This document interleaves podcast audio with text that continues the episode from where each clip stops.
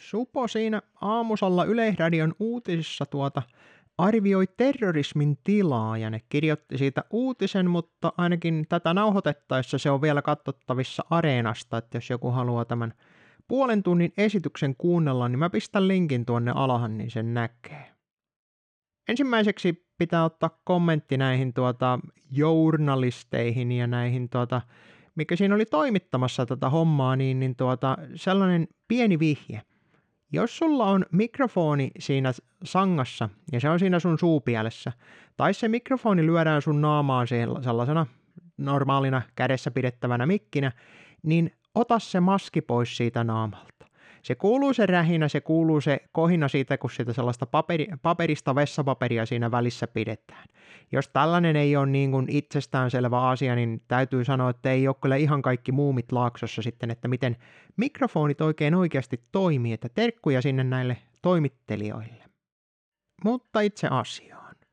Pelttari on tosiaan siinä pitänyt tällaisen esityksensä, jossa puhuttiin nimenomaan laaja-alaisesta tiedusteluhommasta aika lailla paljon, eli Suomeen kohdistuu tiedustelua todennäköisimmin Kiinasta ja Venäjältä. Ja sitten täällä on tällaisia paikallisia toimijoita, jotka saattaa toimia tuota oman maansa eduksi.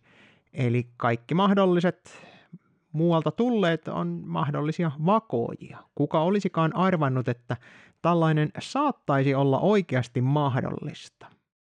Sen jälkeen pidettiin infrastruktuurin uhkia, niitä nostettiin esille. Eli nostettiin esimerkiksi tällainen asia, että kun tehdään yhteistyötä tai ulkomainen toimija tuottaa sitä infrastruktuuria tai omistaa sen, niin tuota, se saattaa olla jonkin sortin turvallisuusuhka.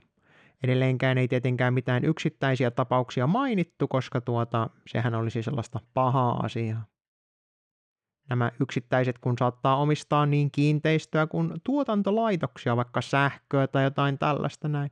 Ja etenkin siinä kohtaa, kun se yksityinen tai se ulkomainen omistus omistaa tietoliikennettä ja dataverkkoinfrastruktuuria, niin se aiheuttaa mahdollisia uhkia. Kuka olisikaan arvannut tätäkään? Ja kun se on yksityisessä omistuksessa, niin kuka sitä todellisuudessa sitten valvoo ja mitä siellä oikein tapahtuukaan? Sitten Supo arvioi terrorismin uhkaa, joka on nousussa, niin kuin se on nyt ollut vissiin tämän koko ajan nousussa. Äärioikeisto, äärioikeisto ja äärioikeisto oli siinä suurena uhkana, mutta sitten useampaankin kertaan onnistuttiin vihjaamaan sen niin, että radikaali islamismi on sitten kuitenkin se merkittävin uhka. Yksilöitä ja pieniä ryhmiä on Suomessa, oliko se 390 tällä hetkellä tarkkailussa, joista merkittävä enemmistö oli näitä islamisteja, eli käytännössä hyvin vaikea sanoa, että kuinka montaa tällaista suomalaista äärioikeistolaista siellä todellisuudessa edes niin kuin jahdataan.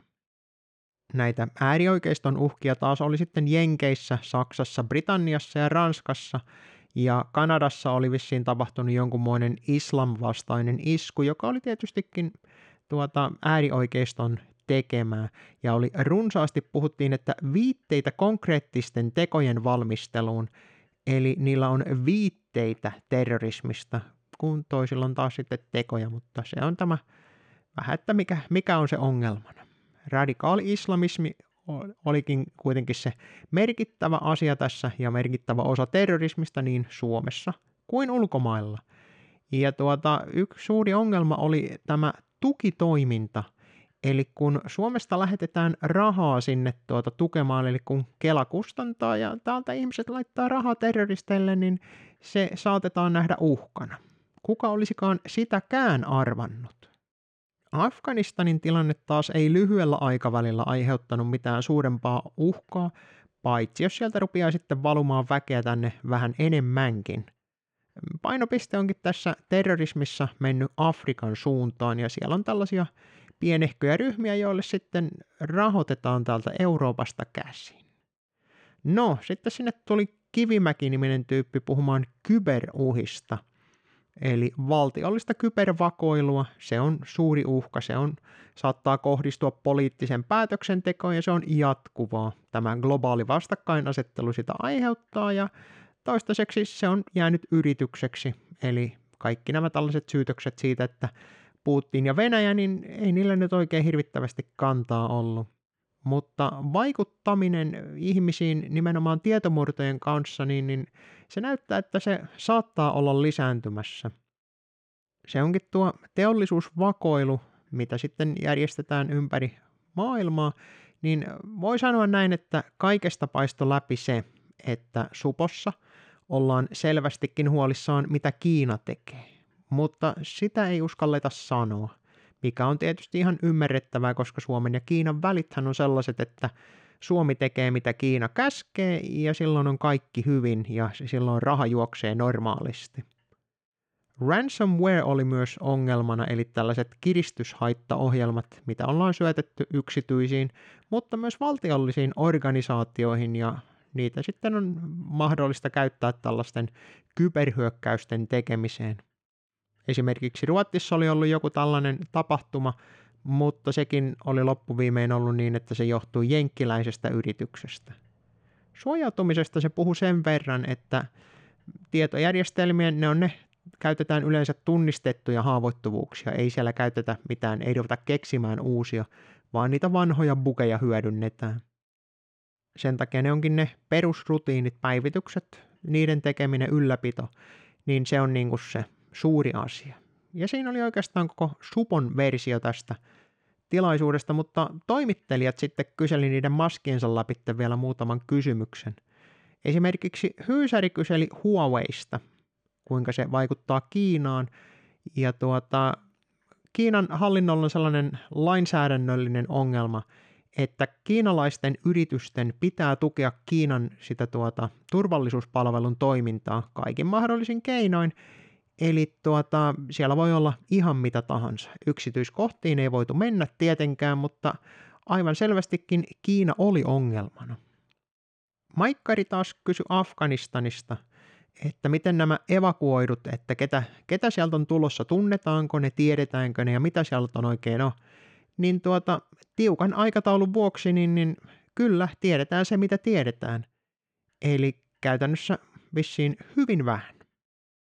Yleisradio taas ihmetteli Venäjän ja Kiinan vaikutusta, että miten ne saattaa vaikuttaa eduskuntaan – mutta yleisellä tasolla se on sitä vaikuttamista, eli kun on tätä hirvittävää propagandaa ja muuta, niin tuota, EU syyttää sitä Venäjää, mutta NATO ja länsihän ei tietenkään käytä propagandaa vaikuttamaan millään tavalla ihmisten mielipiteisiin. Siinä mainittiinkin moneen kertaan tässä koko hommassa tällaisista kuin itsevaltaisia valtioita. Niin mitä sillä nyt todellisuudessa sitten tarkoitetaan, koska Venäjää, no okei, okay, ehkä. Mutta käytännössä Kiina. Kiina, Kiina, Kiina. Somen kautta ja kaikkialta muualta, kaikkialta vaikutetaan ja se on paha asia. Lehdistö myös kyseli näistä afrikkalaisista terroristeista, että missä ne näkyy, mutta se ongelma on tosiaan se tukeminen ja näitä vierastaistelijoita on Suomesta lähtenyt hyvinkin monietnisesti mukaan taisteluihin, eli 20 eri kansalaisuutta on tuota, ollut näillä ihmisillä, jotka on lähtenyt taistelemaan eri konflikteihin Suomesta. Sitten ihmeteltiin ilmastoterrorismiakin. Sitä seurataan. Historiasta löytyy esimerkkiä, mutta tuota, ei ole viitteitä, että tällaista olisi että nämä ilmastoterroristit tekevät lähinnä tällaista yleiseen järjestykseen ja tällaiseen pikkuturvallisuuteen näkeviä ongelmia, ei niinkään terrorismia. Suomen Kuvalehti sitten aloitti äärioikeisto, äärioikeisto, äärioikeisto itkun, jolle todettiin, että yksittäisiä henkilöitä ja pienryhmiä ja tämä äärioikeiston radikaali ideologia leviää tuota verkon kautta eli radikalisoituminen verkon kautta ja yhteydet ulkomaille, niin se oli niin kuin se ongelma. Lännen mediakin siinä vielä sitten uteli Afganistanista, että ketä sieltä oikein tuloa ja voisiko siellä olla terroristeja mukana, mutta tuota, ei niistä oikein voi niistäkään sanoa. Ongelmaksi muodostuu vissiinkin se, että kun tuodaan monesta eri maasta ryhmittymiä, jotka on siellä paikallisilla tasoilla niin kuin sotii keskenään, niin ne saattaa tuoda ne konfliktit mukanaan myös Suomeen. tällainen turvallisuusuhka oli Supolla mielessä, mitä kukaan ei olisi voinut ikinä arvata, että kun tuot kaksi keskenään sotivaa kansaa Suomeen ja päästät ne vierekkäin, niin ne jatkaa sitä sotimista. Aivan täysin uskomaton ja ennenkuulumaton asia. Äärioikeista, joo, mutta on, mutta ei nyt oikein. Eli mitään tietoa ei ole siitä siis annettu, että kuinka suuri uhka tämä todellisuudessa on. Supo oli myös innoissaan niistä urkintalakien muutoksista, että se oli kuulemma hyvä alku ja sillä selvä, siihen ei voinut sen enempää tuota kommentoida. Eli voidaankin sanoa, että islamistinen terrorismi on suuri uhka, äärioikeistokin voi olla uhka, ehkä mahdollisesti jossain vaiheessa, mutta kuinka isoja uhkia nämä on, niin siitä ei ollut minkäänlaista niin kuin konkreettista tietoa. Uhkataso on tasolla kaksi neljästä, eli käytännössä se on vissiin tasolla kaksi. 400 siellä on melkein tyyppiä, joita seurataan, ja tuota, Kelan rahaa lähetetään sinne terroristia tukemaan, että tämä on tämä Suomen tilanne aika, voidaan sanoa, mielenkiintoinen, mihin tämä supo on. Että ne kyllä tietää sen, että maahanmuutossa on ongelmia, ja Kiinan kanssa voi olla hyvinkin paljon ongelmia, mutta tällaisista asioista puhuminen on sitä hirvittävää rasismia ja äärioikeiston tukemista, niin jostain kumman syystä siitä pitää olla hiljaa kuin kusisukassa.